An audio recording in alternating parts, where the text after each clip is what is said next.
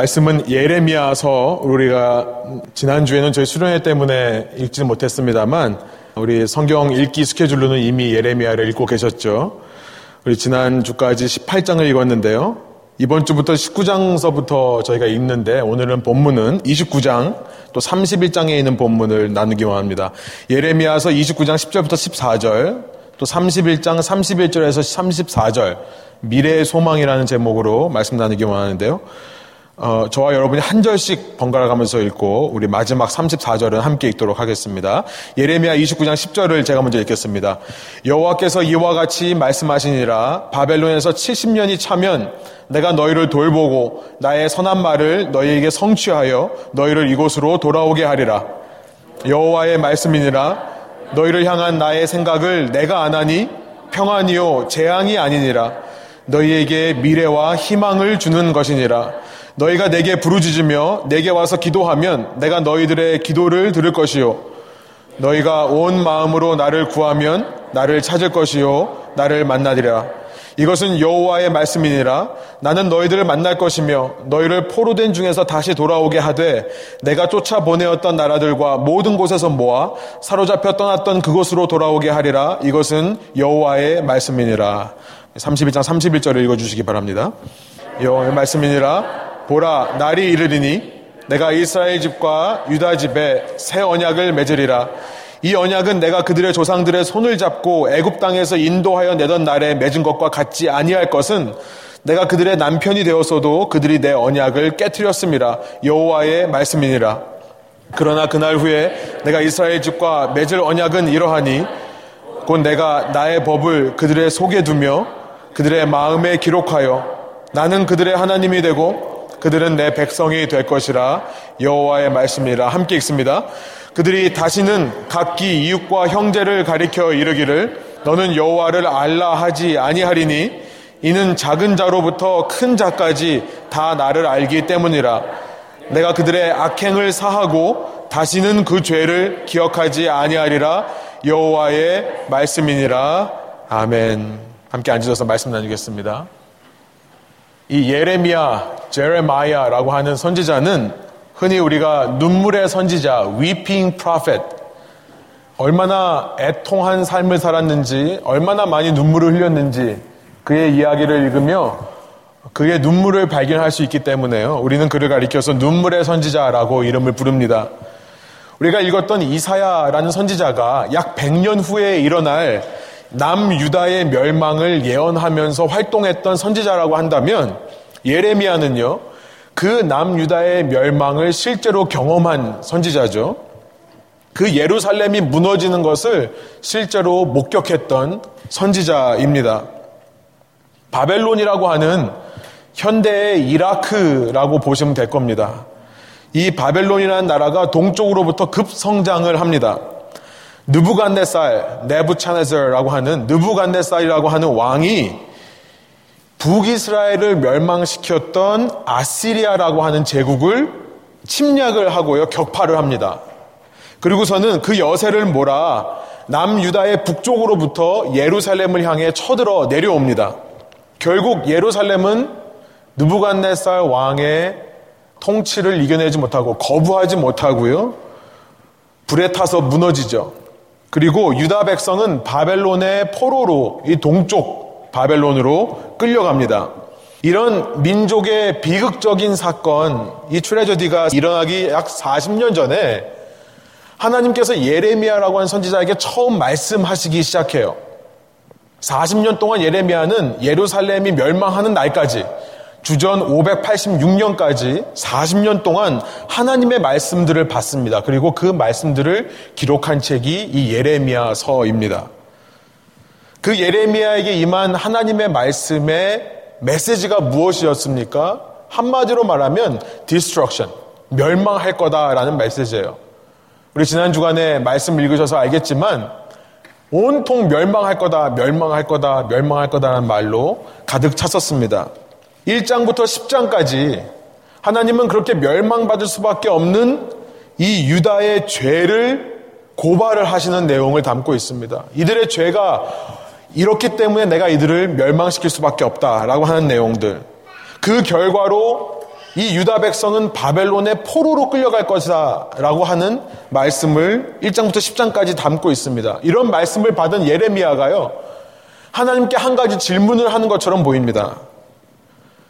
이 메시지를 듣고 예레미야가 질문할 수밖에 없는 그 질문, 그것은 왜 하나님께서 당신의 백성을 이렇게 이방 민족에 의해서 정복당하도록 허락하시느냐라고 하는 그 질문이 아니라요. 여러분 이 질문은 이미 예레미야에게 그 답을 주시면서 말씀하셨고 이사야서를 통해 이미 우리가 수도 없이 들었던 말씀입니다. 이 백성이 하나님만 의지하지 않고 자꾸 이 땅의 우상숭배에 빠지기 때문에 하나님은 이들의 남편이 되었지만 이들은 바람난 신부처럼 다른 남자를 찾아다니기 때문에 멸망할 수밖에 없다라고 말씀하시는 것. 여러분 그 질문에 대한 답은 이미 압니다. 예레미야가 던지는 질문은 좀 더 근본적인 질문이에요. 좀 더 파운데이셔널한 질문입니다. 그것은 뭐냐면 이거예요. 왜 하나님의 백성이 하나님의 말을 이토록 듣지 않는 것입니까? 라고 하는 질문이에요. 하나님의 말씀을 본인이 받아서 가지고 가면요. 백성들이 전부 그 말씀을 듣고 회개할 줄 알았거든요. 그 말씀에 귀를 기울이고, 아, 하나님의 말씀이 이러니까 우리가 돌아와서 마음을 바꾸어 회개해서 멸망을 면해보자 라는 방향으로 나올 줄 알았는데, 오히려 그런 말을 전하는 예레미야를 죽이려고 합니다. 이스라엘 백성이요. 유다 백성이요. 동족들이 죽이려고 하는 겁니다. 그래서 11장 19절에 보면 여러분 성경책 펴시고 따라오시면 좋겠습니다. 11장 19절에 보면 예레미야는 이렇게 하나님의 말씀을 가지고 유다 백성에게 가서 하나님의 음성을 전하는 자기 자신을 마치 도살장으로 끌려가는 양과 같다라고 표현을 합니다. 동일한 표현이 12장 3절에도 나와요. 12장 1절은 이렇게 시작합니다. 예레미야의 질문으로 시작해요. 왜 악인들의 길이, 악한 자의 길이 형통한 것입니까? 왜 하나님을 반역한 사람들이 평안합니까? 라는 질문으로 시작해요. 여러분, 얼핏 듣기에 이것은 바벨론을 향해 질문하는 것처럼 보입니다. 아니, 왜 이방 민족, 하나님을 모르는 민족이 이렇게 힘을 얻어서 하나님의 백성, 이 유다 백성을 쳐들어오는 겁니까? 라고 질문하는 것처럼 보이지만요. 12장을 자세히 읽어보면 우리가 깨닫는 것은 뭐냐면 이것은 자신의 동족인 유다의 종교 지도자들을 가리켜서 하는 말이라는 것을 알게 돼요. 예레미야는 묻는 거죠. 왜 저들은 하나님을 알고 하나님을 예배하는 자들이라고 하는데도 하나님의 말씀을 듣지 않고 있는 겁니까? 왜 그들의 코앞에 멸망이 이렇게 다가와 있는데도 저들은 계속해서 잘 먹고 잘 살고 있는 겁니까? 예레미야의 질문이에요. 예레미야가 이 책에서 질문하는 것은 그거 한 가지입니다. 하나님께서는 13장서부터 그래서 이런 예레미야의 질문에 대한 답을 18장까지 우리가 어제 읽은 본문까지죠. 18장까지 주십니다. 여러 가지 방법으로 말씀하세요. 너 허리띠를 갖다가 숨겨놨다가 오래 지나서 찾아봐라. 또 독신으로 살아봐라. 16장에 그렇게 말씀하세요. 18장에 가보면 토기장의 집에 가봐라. 이런 말씀을 통해 예레미야에게 한게 주시는 것은 뭐냐면 이들을 내가 심판할 수밖에 없지만 언젠가는 회복시키시겠다는 말씀이에요. 예레미야는 이 말씀을 듣고 정말 이 말씀을 가서 전하다가 고난을 당해서 위축되어 있는 그 마음이 회복이 됩니다. 그래서 이제 19장에 보시면 예루살렘 성 앞에 가서 자신이 그동안 받은 하나님의 말씀을 담대하게 선포하는 장면이 19장에 있습니다. 여러분, 그러고 나서 20장에 가보면, 우리가 이제 이번 주에 읽은 내용인데요. 20장에 보면 예레미야는 그렇게 예루살렘 성전 앞에서 담대하게 하나님의 말씀을 외친 결과 감옥에 들어가게 됩니다. 붙잡혀서 감옥에 들어가요. 예루살렘 성전의 총감독인 바스훌이라는 사람에 의해서 잡혀서 감옥에서 그가 이렇게 기도를 합니다. 예레미야서 20장 7절부터 8절인데 제가 세 번역으로 한번 읽어보겠습니다. 여러분 성경을 한번 눈으로 따라오시면 좋겠어요. 주님, 주님께서 나를 속이셨으므로 내가 주님께 속았습니다. 주님께서는 나보다 더 강하셔서 나를 이기심으로 내가 조롱거리가 되니 사람들이 날마다 나를 조롱합니다. 내가 입을 열어 말할 때마다 폭력을 고발하고 파멸을 외치니 주님의 말씀 때문에 나는 날마다 치욕과 모욕거리가 됩니다. 구절은 이따가 저희가 좀 다시 와서 읽기로 하고요. 여러분 요 20장 7절, 8절, 9절에다가 주보를 잠깐 껴놓으시고 이따가 다시 돌아올 겁니다. 예레미야의 말은 뭐냐면 주님께 속았다 라고 하는 말이에요. 예레미야가 느끼는 답답함의 마음이죠. 여러분들도 혹시 삶을 사시다가 이런 마음이 드실 때가 있을까라는 생각이 들었습니다. 하나님께서 어떤 마음을 주셔서 나는 기도하고 하나님의 뜻을 쫓아 어떤 결정을 했는데 그 길을 가면서 자꾸만 내가 원하지 않는 방향으로 틀어지는 거예요. 그 길을 가면서 자꾸만 방해물을 만나는 거죠. 하나님께서 나에게 어떤 마음을 주셔서 무언가에 내가 헌신을 했는데 그 일을 하면 할수록 열매가 맺히기보다 자꾸만 일이 꼬이는 것 같은 느낌을 받을 때 여러분 혹시 그런 경험을 하신 적이 있으십니까? 혹시 지금 그런 경험을 하고 계십니까? 여러분, 미국에 있는 교회들이 요즘 참 어려움을 겪습니다. 그것은 뭐냐면, 다음 세대 사역자가 없다는 거예요. 다음 세대 사역자가 없다. 많은 사람들이요, 아, 신학교를 지원하는 청년들이 많이 줄어서 그렇다고 생각을 하는데 실제로는 그렇지 않습니다. 미국의 신학교의 이 인원이 줄어든 건 사실이지만요. 이 미국에 계신 분들의 얘기를 들어보면 신학교에 계신 신학자들의 얘기를 들어보면 이미 신학교 내에는 이 미국에서 사역할 수 있을 만한 충분한 사역 지망자들이 있다. Ministry Apprentice. 얼마든지 졸업하고 나가서 사역 현장으로 뛰어들 수 있는 사람들이 길러지고 있다라고 얘기를 합니다. 문제는 뭐냐면 신학교를 졸업한 사람들 중에 실제 사역 현장으로 가는 사람들이 많이 없어요. 지금 미국 젊은이들 가운데 이 미니스터가 되는 것, 패스터가 되는 것을 두려워하는 혹은 이 땅에서 충분히 죄송한 말씀이지만 페이를 못 받기 때문에 사례를 못 받기 때문에 생활이 염려되어서 사역의 길을 접는 사람들이 상당히 많이 있습니다. 그리고 사역 현장으로 나간다 하더라도 오래 버티지를 못해요.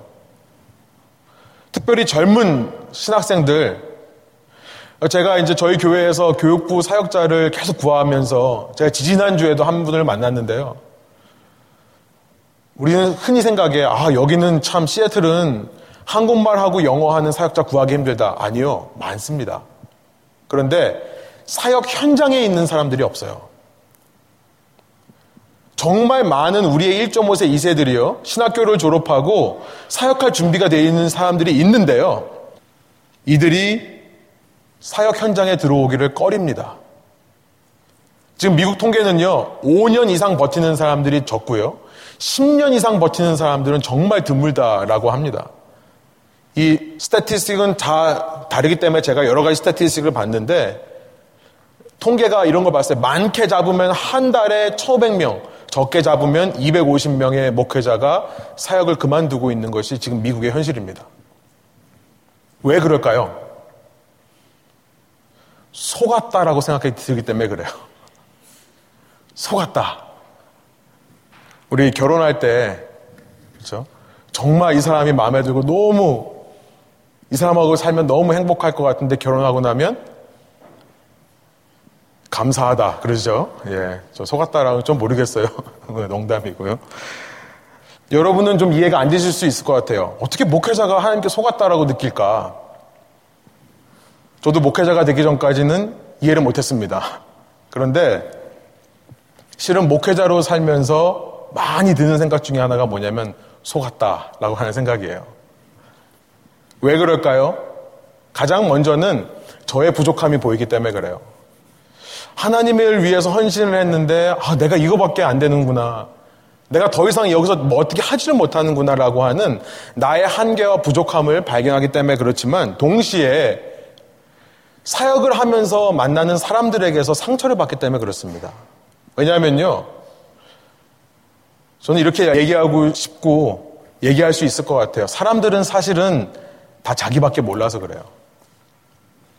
예레미야는요, 이후에 그런 박해와 핍박에도 불구하고 담대하게 이 남유다의 예루살렘의 왕들에게 가서 하나님의 말씀을 전합니다. 그 내용이 이제 21장부터 22장까지 이어져요.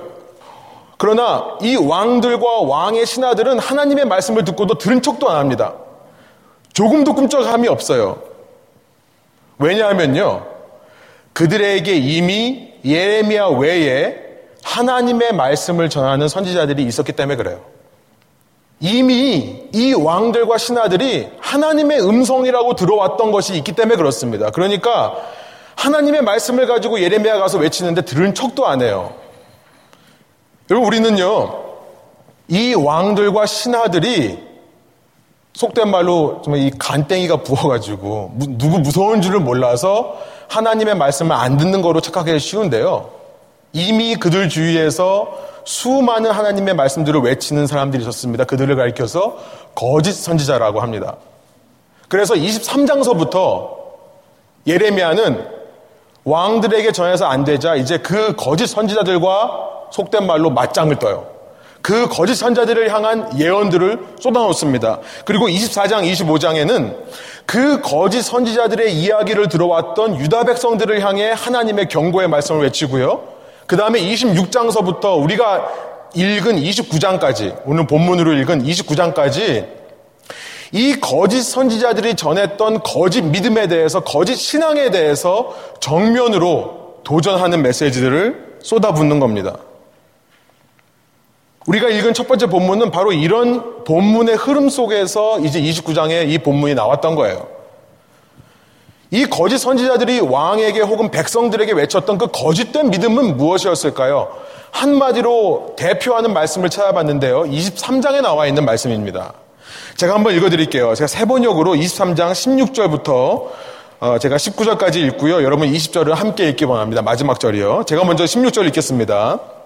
나 망군의 주가 말한다. 스스로 예언자라고 하는 자들에게서 예언을 듣지 말아라. 그들은 헛된 말로 너희를 속이고 있다. 그들은 나 주의 입에서 나온 말을 전하는 것이 아니라 자기들의 마음 속에서 나온 환상을 말할 뿐이다. 그러니까 이 거짓 선지자의 특징은 뭐냐면 하나님의 말씀을 받고 전하는 사람들이 아니라 내 생각, 내 판단, 내 지혜를 얘기하는 사람들이라는 거예요. 17절 보면 그들은 나 주의 말을 멸시하는 자들에게도 말하기를 만사가 형통할 것이다. 주님의 말씀이다 라고 한다. 지금 하나님의 음성을 듣지 않고 있는 이 왕들과 백성들을 향해서 뭐라고 하냐면 이래도 괜찮아 라고 얘기한다는 거예요. 제 고집대로 살아가는 모든 사람에게도 너에게는 어떤 재앙도 내리지 않을 것이다 라고 말한다. 사람이 하나님의 음성을 들으려면 먼저 나에 대한 철저한 회개가 있어야 됩니다. 그런데 내 주장, 내 생각을 버리지 않은 채 자기 고집대로 살아가는 사람에게도 너희는 재앙을 피할 수 있다라고 말해준다는 거예요. 18절. 그러나 그 예, 거짓 예언자들 가운데서 누가 나 주의 회의에 들어와서 나를 보았느냐? 누가 나의 말을 들었느냐? 누가 귀를 기울여 나의 말을 들었느냐? 보아라, 나 주의 분노가 폭풍처럼 터져나온다. 회오리 바람처럼 밀려와서 악인들의 머리를 후려칠 것이다. 그리고 20절 이렇게 말씀합니다. 한, 개, 한 목소리로 한번 읽어볼까요? 나 주는 나의 마음 속에 뜻한 바를 시행하고 이룰 때까지 분노를 풀지 않을 것이다. 마지막 날이 오면 너희가 이것을 분명히 깨달을 것이다. 하나님은 뭐라고 말씀하시냐면 난 내 속에 있는 바를 시행하고 이룰 때까지 이 분노를 풀지 않겠다라고 말씀하시는 거죠. 그런데 거짓 선지자들은 어떤 사람입니까? 괜찮아.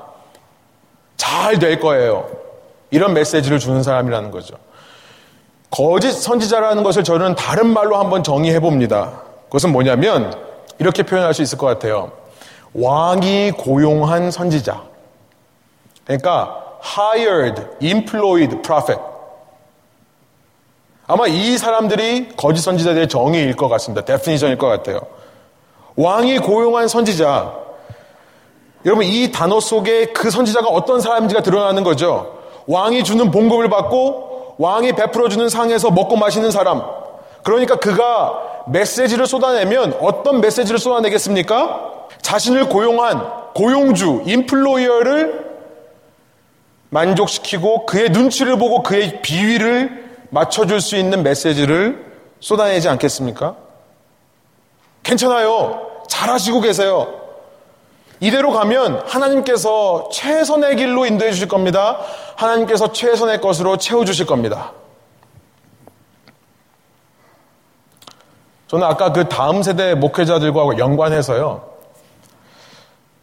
다음 세대 목회자들이 속았다라고 느끼는 것도 결국 이것이 아닐까 생각이 들어요. 여러분 제가 부교육자로 큰 대형교회에서 있어 보면서 이 한국 이민교회에서 뼈저리게 느낀 것이 뭐냐면 나는 하나님께 헌신했는데 교회가 나를 하이어 하는 거예요. 목회자들이 힘이 빠지는 게 거기서 힘이 빠지는 게 아닐까 생각이 듭니다.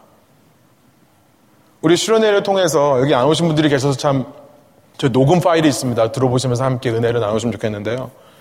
목사님께서 수련회 첫날 저에게 도전 주신 것이 뭐냐면 현대 교회의 위기 중에 가장 큰 위기는 뭐냐면 많은 위기가 있지만 오늘날 이 교회에 있는 우상 숭배적인 태도가 뭐냐면 교인들의 소비자적인 태도다라고 말씀해 주셨습니다. 컨슈머가 되어서 앉아 있는 거죠. 그러니까 교회라고 하는 것은 결국 각 개인의 취향을 존중해주고 각 개인의 유익을 위해 존재하는 그런 공동체가 되어버린 겁니다. 이런 이 시대의 소비자적인 태도가 소비자적인 태도가 자꾸만 공동체를 약화하고 있다라고 지적을 해주셨습니다. 그리고 교회보다 개인을 더 중요시하는 풍조로 이어지게 된다. 안 좋은 모습으로요. 바람직한 모습이 아니라 안 좋은 모습으로. 여러분 그러다 보니까 이 미국 교회를 현실을 돌아보면요.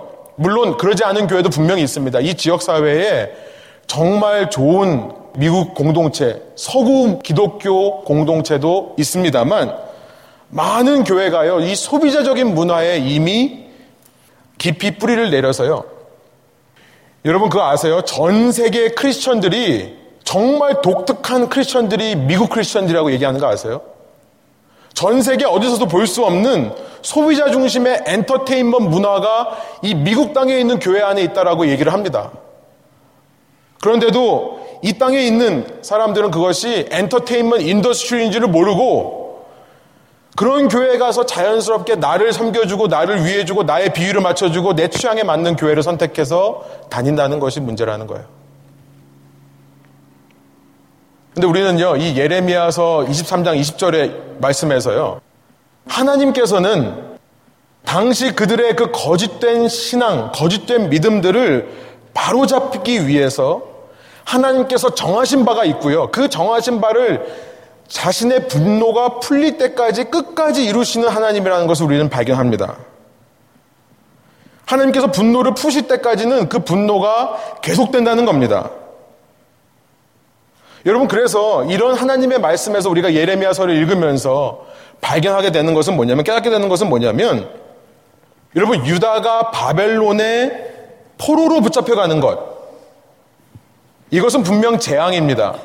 비극이에요. 그러나 하나님께서는 당신의 뜻을 이룰 때까지 그 분노를 멈추지 않으신다. 하나님께서는 이들 속에 있는 이런 우상숭배적인 성향들, 내가 듣고 싶은 말만 듣고 내가 고용한 선지자를 통해 내가 원하는 이야기를 해주는 사람들로 만족하는 이런 종교적인 성향들을 완전히 내려놓을 때까지 하나님은 분노를 멈추지 않을 것이기 때문에 이것은 분명 재앙이지만 이 재앙은 피할 것이 아니라 반드시 견디어낼 거다라는 것이 예레미야의 메시지인 겁니다. 여러분 백성이 이 말씀을 듣고 아 그래요 내가 잘못했어요 이제 회개합니다 그런다고 해서 이들에게 이 말 이 바벨론 포로 생활이라고 하는 재앙이 비껴가는 게 아니었다는 것을 깨닫는 거죠. 예레미야서를 통해서 우리가 깨닫는 것은 뭐냐면 기도하면 어떻게든지 우리가 회개하면 우리가 받을 재앙을 피할 수 있다가 아니라 여러분 이것은 기복적인 메시지입니다. 이것이 기복적인 거예요. 예수님 잘 믿으면 복 받는다만 기복적인 게 아니라요. 너희가 회개하지 않았기 때문에 화를 당한다. 너희가 하나님 말씀을 듣지 않았기 때문에 이 고난을 당한다고 말하는 것도 똑같은 기복적인 메시지입니다. 그런데 예레미야의 메시지는 뭐냐면 이거예요. 재앙을 주신 것은 그 재앙을 통해 바른 신앙을 주기 위한, 회복시키시기 위한 하나님의 뜻 아래에 있는 것이기 때문에 이겁니다. 바벨론 생활을 잘 견뎌내라. 이것이 예레미야에게 주시는 말씀이에요. 바벨론 포로 생활을 피하려고 하지 말고 잘 살아내라. 예레미야서 29장에 보면요. 우리가 읽은 말씀 바로 전에 어떤 말씀이 있냐면 4절부터 7절에 이런 말씀이 있습니다. 제가 개혁개정을 한번 읽겠습니다.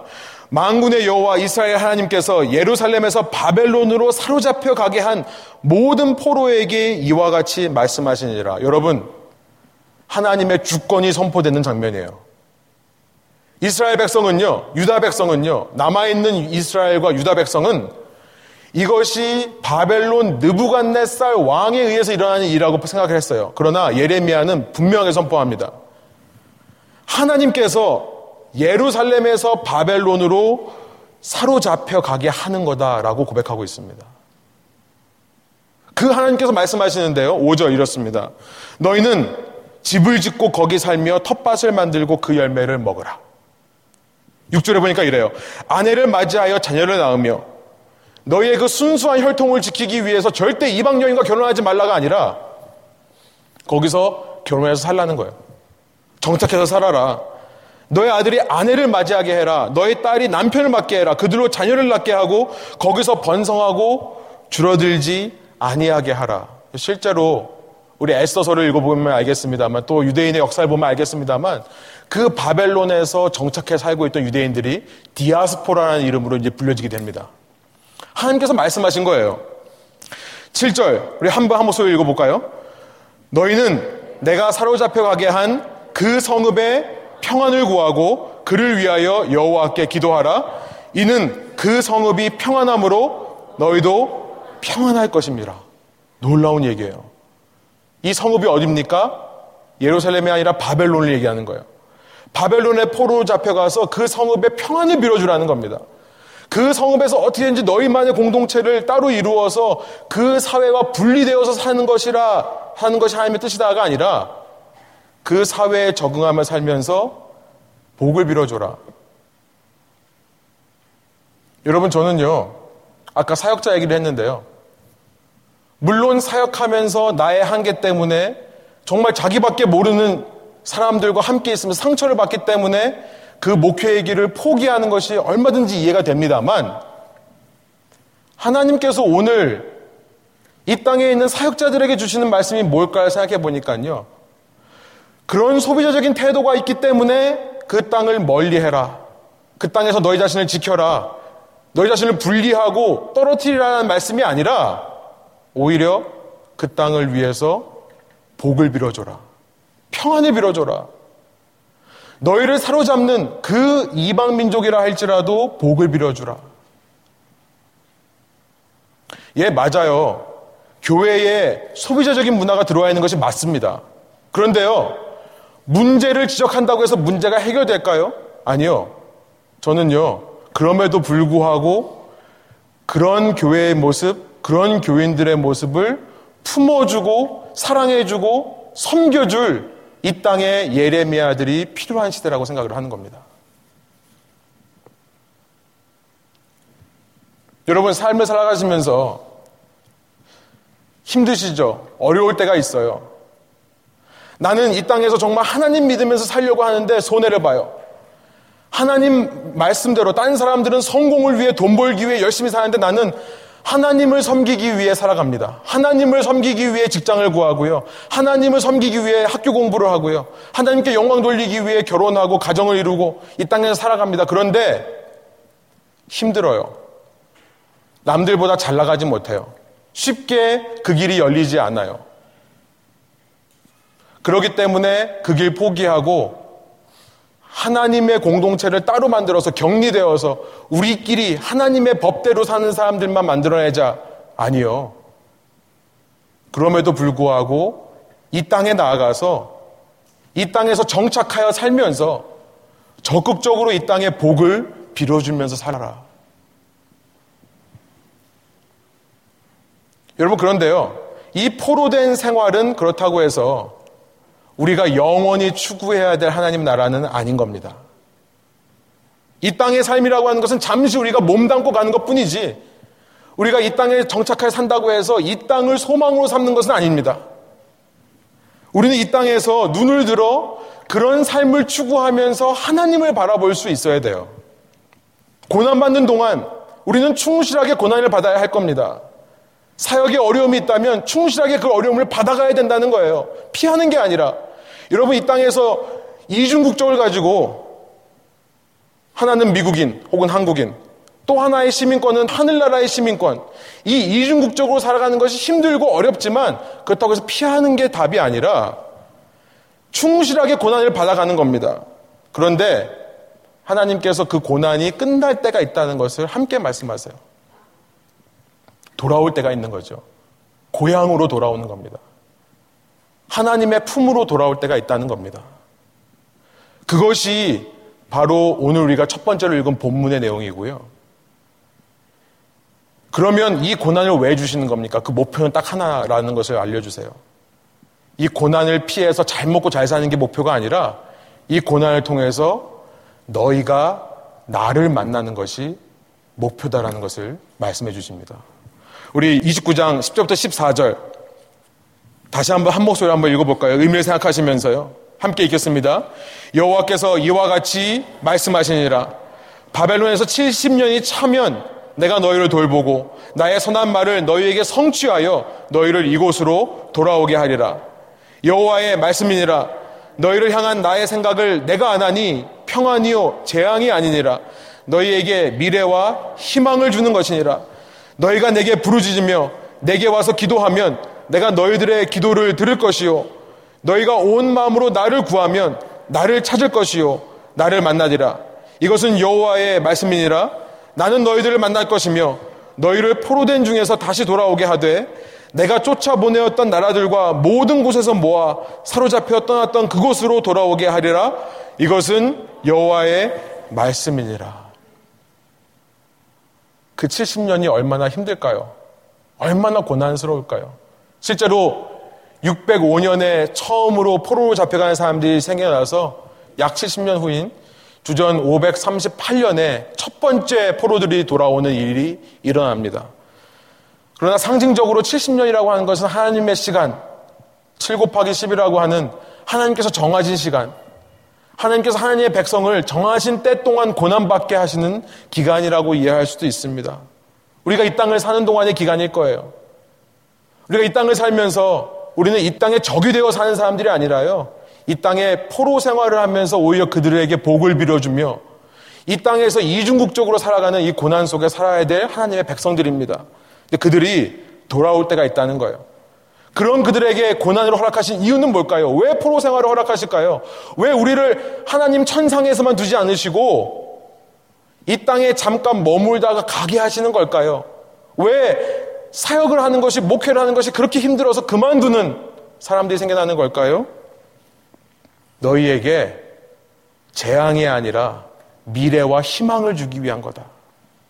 너희를 변화시켜서 나를 온 마음으로 찾게끔 너희를 변화시키기 위해 이 고난의 시간을 허락하시는 거다.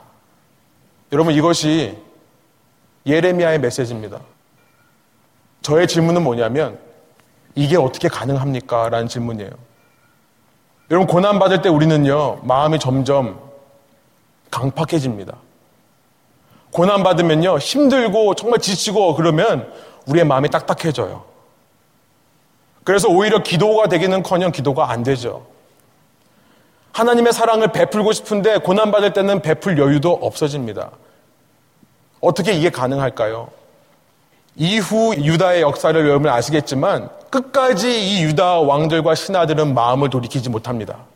그래서 끝내 멸망을 통해 바벨론으로 포로로 잡혀가는데요.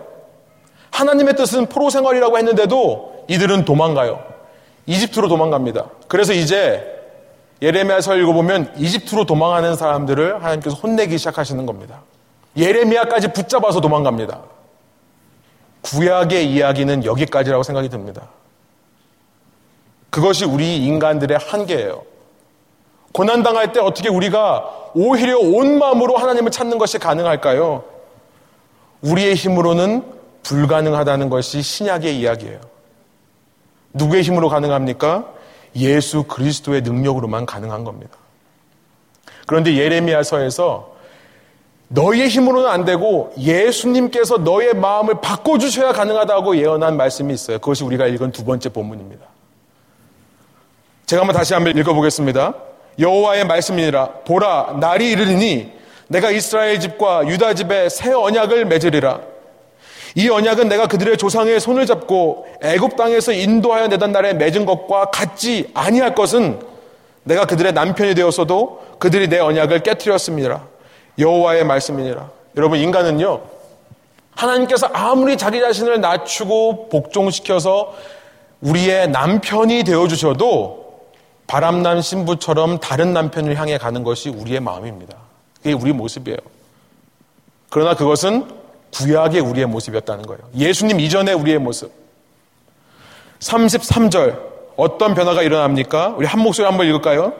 그러나 그날 후에 내가 이스라엘 집과 맺을 언약은 이러하니 곧 내가 나의 법을 그들의 속에 두며 그들의 마음에 기록하여 나는 그들의 하나님이 되고 그들은 내 백성이 될 것이라 여호와의 말씀이니라. 34절. 그들이 다시는 각기 이웃과 형제를 가리켜 이르기를 너는 여호와를 알라 하지 아니하리니 이는 작은 자로부터 큰 자까지 다 나를 알기 때문이라. 내가 그들의 악행을 사하고 다시는 그 죄를 기억하지 아니하리라 여호와의 말씀이니라.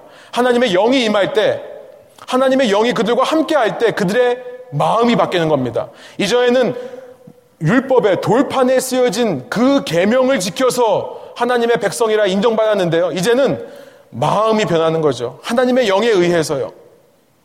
여러분 예레미야도 잠깐 하나님의 영에 감동되어서 자신의 그 사람들에게 조롱받고 무시당하는 처지에서부터 자신을 위축하고 자신의 힘이 빠졌던 상황에서 극복한 적이 있었습니다. 하나님의 영이 잠깐 이 선지자들의 마음을 감동할 때 나타나는 결과예요. 우리 아까 제가 잠깐 주보를 껴놓으라고 한 20장으로 돌아가 보면요. 그렇게 내가 하나님께 속았습니다. 속아서 결혼하고 속아서 사역에 헌신하고 그런 줄 알았는데 그렇게 끝나지 않죠. 9절 이런 말씀이 있어요. 이제는 주님을 말하지 않겠다. 다시는 주님의 이름으로 외치지 않겠다라고 결심하여 보지만 그때마다 주님의 말씀이 나의 심장 속에서 불처럼 타올라 뼛속에까지 타들어가니 나는 견디다 못해 그만 항복하고 맙니다. 여러분 이 땅에 낙심한 사역자들이 설 수 있는 방법은요. 저는 이렇게 생각해요. 교인이 바뀌어서가 아니라고 생각해요. 상황이 바뀌어서가 아니라고 생각해요. 이 열정, 이 마음이 회복될 때. 성령께서 그 딱딱하고 굳어진 마음, 고난 중에 더 수그러들고 더 위축된 마음을 만져주셔서, 아, 내가 이거 안 해! 라고 생각했을 때, 뼛속에서부터 들어오는, 뼛속까지 타들어가는 그 뜨거운 열정을 마음속에서 불러 일으켜 주셔야, 그래야 회복되고, 그래야 사역의 길로 헌신할 수 있다고 믿는 겁니다.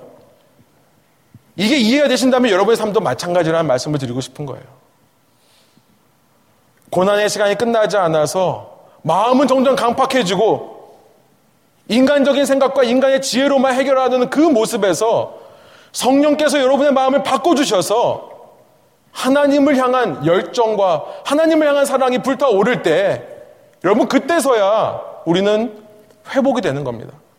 상황이 회복되고 상황이 변해서가 아니라 우리 안에 그 마음이 회복될 때. 여러분, 구약에서 이렇게 일시적인 성령의 감동으로 선지자의 삶이 변하는 모습이 있었는데요.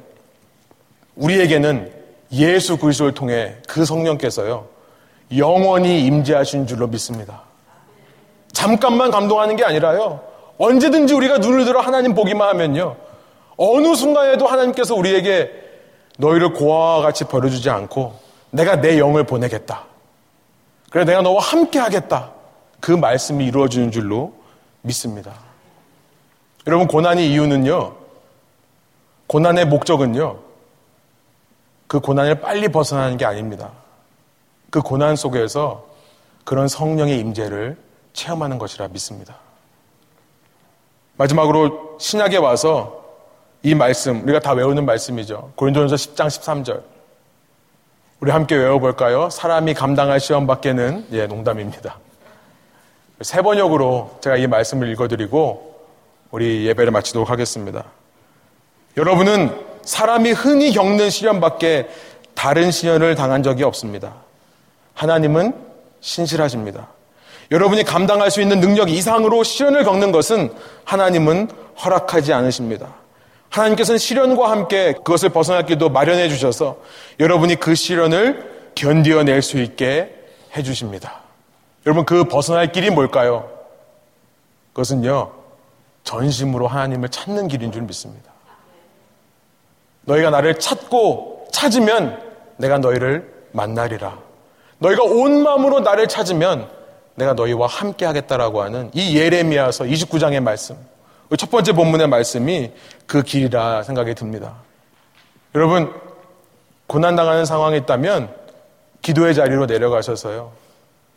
어느 순간에든 깨어서 기도하시고 말미암아 그 성령의 임재를 체험하시고 그래서 고난은 우리 앞에 없어지지 않지만 그러나 주님은 우리와 동행하시게 되는 그 주님만으로 모든 상황을 극복해내시는 저와 여러분 되기를 소원합니다. 함께 기도하시겠습니다. 우리 개인적으로 기도하시면서 순서가 되시는 분들 뒤에서부터 나오셔서 우리 성찬을 함께 받아가시기를 원하는데요. 먼저 이 빵과 포도주스를 가지고 자리로 돌아가셔서 우리 함께 기도하고 말씀 읽고 함께 빵과 포도주스 드리도록 하겠습니다. 이 성찬은 저희 교회 등록하신 교우님들이 함께 주님의 형제 자매됨을 기념하며 주님의 백성됨을 기념하며 나누는 예식입니다. 그러나 이 시간 말씀을 통해 이 교회에 등록하지 않으셨다 하더라도 그렇습니다. 주님, 주님 안에서 예수 그리스도의 십자가와 그 부활의 능력을 통해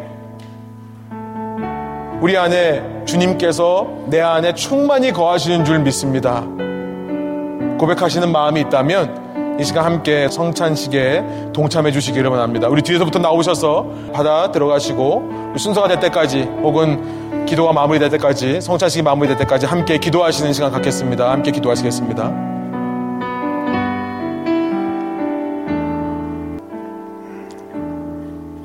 주님, 주님께서 우리에게 맺으신 이 새 언약, 우리의 마음이 바뀌어서 성령님의 영원한 임재 가운데서 언제든지 모든 상황 가운데 주님을 발견하고 찾고 구할 수 있는 이 은혜를 주님께서 저에게 허락해 주심에 감사드립니다. 이제부터 주님, 은혜에 합당한 자로 이 땅에서 일어나는 일, 포로 생활과 같은 이 땅의 모습 속에서 실족하거나 절망하지 않고 하나님께서 우리를 더 주님 바라보게 하기 위해 주님을 향한 뜨거운 열정과 순수한 사랑을 회복하기 위해 허락하신 이 포로 생활의 기간을 주님을 바라보며 잘 견뎌내는 저와 이 자리에 있는 주님의 사랑하는 아들, 딸들 될 수 있도록 성령께서 저희와 늘 항상 함께하여 주시고 저희를 지켜 보호하여 주옵소서. 감사와 찬양을 주께 올려드리며 예수 그리스도의 이름으로 기도합니다. 아멘. 우리 주기도문으로 함께 예를 마치겠습니다. 하늘에 계신 우리 아버지여 이름이 거룩히 여김을 받으시오며 나라가 임하시오며 뜻이 하늘에서 이루어진 것 같이 땅에서도 이루어지이다. 오늘날 우리에게 일용할 양식을 주시옵고 우리가 우리에게 죄 지은 자를 사하여 준 것 같이 우리 죄를 사하여 주시옵고 우리를 시험에 들게 하지 마시옵고 다만 악에서 구하시옵소서. 나라와 권세와 영광이 아버지께 영원히 있사옵나이다. 아멘.